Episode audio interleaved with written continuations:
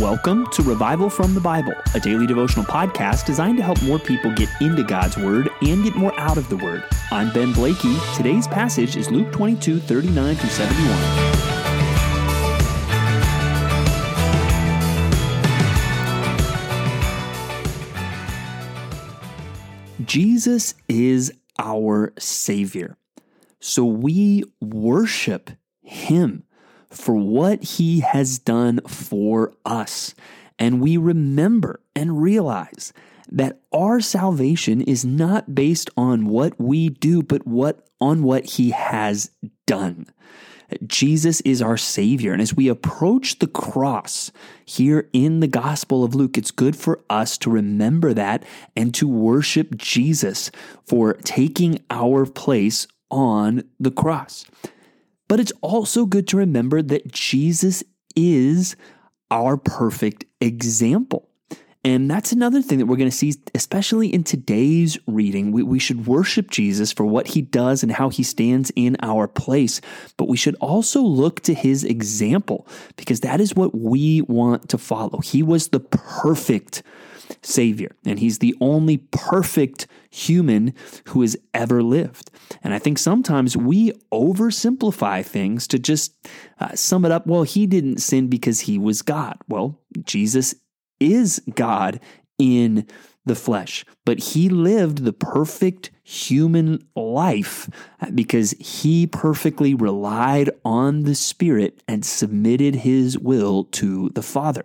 And that is meant to be an example for us. And that's one of the things we're really going to see as we get started in our passage today. The very first section of it, uh, starting in verse 39, talks about Jesus praying on the Mount of Olives.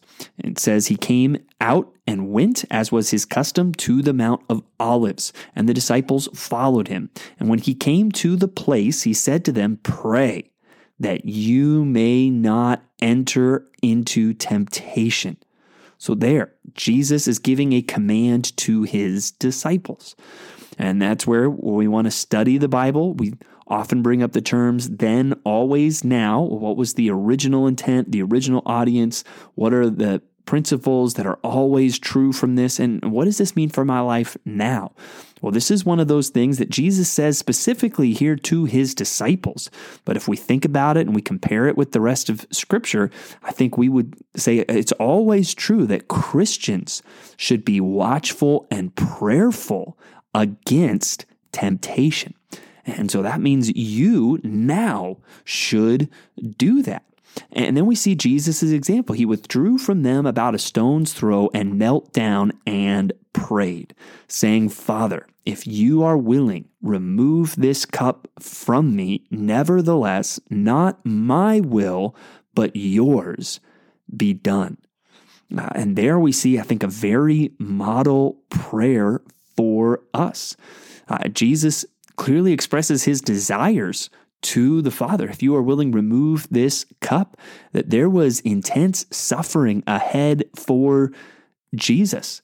And while there's there's at one level, uh, is there is there another way to do this? There is a submission to the will of the Father. Nevertheless, not my will, but yours be done. And that's where when we think through our own prayers, there one there needs to be prayer because that's the contrast.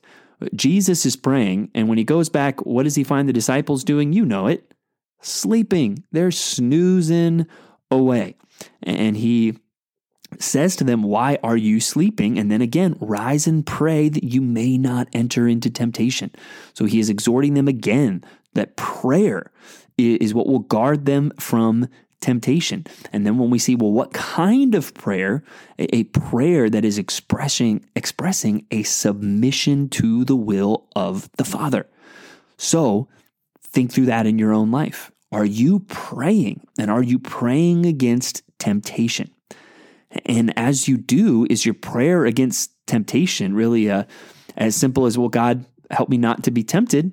Um, or is there along with that, not that that's a bad thing to pray, I mean, lead us not into temptation, deliver us from evil, but is there with that a real God, and I'm putting my will behind and, below yours?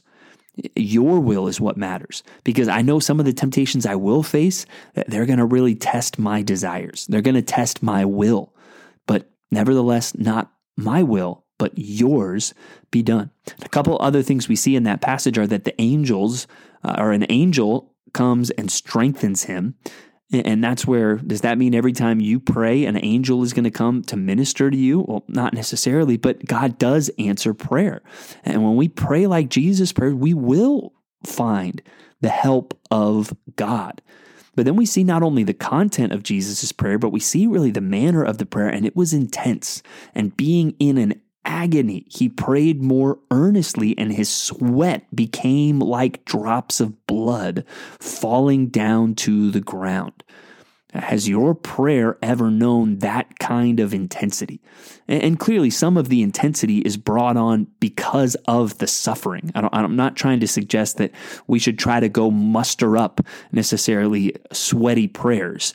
Uh, but there are times where Jesus, because of the circumstance he's in, is so heavy that the prayer is even more earnest and intense. And we'll find that in our lives. There will be times where the, the circumstance we are in is so heavy, our prayers will have that kind of, of sense. And I don't think the idea is that Jesus was bleeding from his forehead just look at the language, it's a simile. His sweat was like drops of blood. Uh, that shows you the intensity of his prayers. And that's one of the main things I want us to get out of the reading today is looking at Jesus as our perfect example and applying his fight against temptation to our own. Now, obviously, another component with that is what well, you are not perfect and you won't be perfect. So, uh, another part of our response to this passage does need to be worship that Jesus passed the test, that he did submit his will to the Father so that you and I could be saved. Next, we see the crowd show up and Judas leading the way, drawing near to kiss Jesus and betraying Jesus with a kiss. And then we see, um, and, and we know what goes on here. We know it's Peter that strikes the servant of the high priest named Malchus and cuts off his right ear, but Jesus rebukes him and heals the servant of the high priest. So you see Jesus' willingness to go along here. And we talked about that yesterday. Jesus delivers himself on his own terms. Um, to the authorities. And he even rebukes them as he does, calling this the power of darkness. And then we see the denial of uh, Christ by Peter. And I think we should connect that. What's Peter doing? Well, you know, he's sleeping. Jesus is praying. He passes the test. Peter is sleeping and he fails the test. And I think there is a lesson there for us that we've talked about as we've read this account in the other gospels. Uh, and then we see the mockery of Jesus. The men who were holding Jesus in custody were mocking him as they beat him. They also blindfolded him and kept asking him, Prophesy, who is it that struck you? And they said many other things against him, blaspheming him. So even right now, we're, we're pretty early on in what Jesus will suffer throughout this whole process. And, and let's just be honest this mocking beating that happens here at the beginning is probably worse than most people listening to this podcast today have ever even experienced. Uh, maybe some of you have been beat up uh, in, in, a way similar to this before, but I'm guessing most of you, uh, you've never been physically beaten in a way like this. And this is just the beginning of his suffering. And that's even just the physical component of his suffering. And I think it's good for us to be reminded as we read through this who is he suffering for? He's suffering for us. How can we not read this without gratitude and worship? Uh, the passage closes with the account of Jesus before the assembly of the elders of the people, which includes the chief priests and the scribes. And they say, If you are the Christ, tell us. But he said to them, If I tell you, you will not believe, and if I ask you, you will not answer. And this is borne out by his ministry. He's been very clear about who he is, but they will not accept it. And if he asks them, kind of like we saw recently, is he when he goes to Psalm 110 to ask them what this means, that they don't answer him. But then he does still give a pretty clear answer that's enough for them to condemn him in verse 69. Uh, he says, But from now on, you, uh, the Son of Man, shall be seated at the right hand of the power of God. Well, there's a pretty clear statement. Uh, and they respond by saying, Are you the Son of God then? And he said to them, You say that I am. That's an interesting way to put it. It's not, I don't think, a clear affirmation of, Yep, that's exactly right. Uh, but it's also not a, a, denial. And maybe there's even some irony in it where he's saying, You say that I am, and, and maybe a, a, way of him pointing to, You're saying it, not me. And it is true. And, and that really is shown by his statement in verse 69 um, that he will be seated at the right hand of the power of God. It's clear he's making that statement about himself because even Son of Man was one of his favorite titles for himself.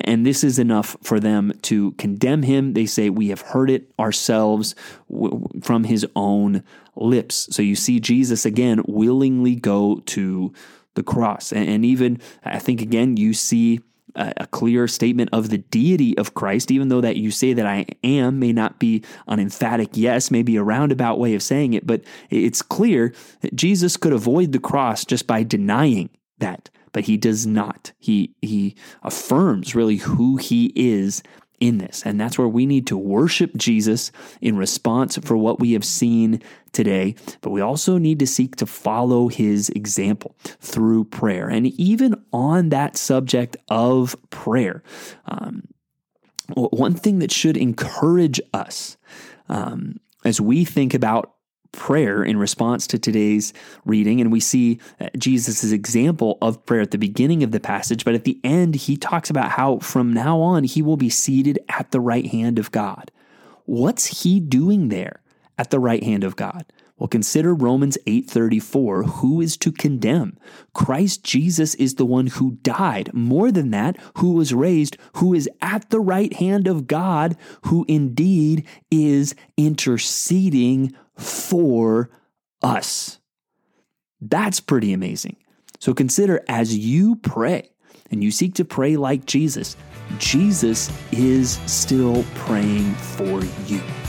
He is at the right hand of God interceding for us. So, all the more encouragement for us to watch, for us to pray that we may not enter into temptation. Thanks for digging into God's Word with me today on Revival from the Bible. For more resources, check out revivalfromthebible.com. To learn more about Compass Bible Church Treasure Valley, go to compassbible.tv. The grace of our Lord Jesus Christ be with you.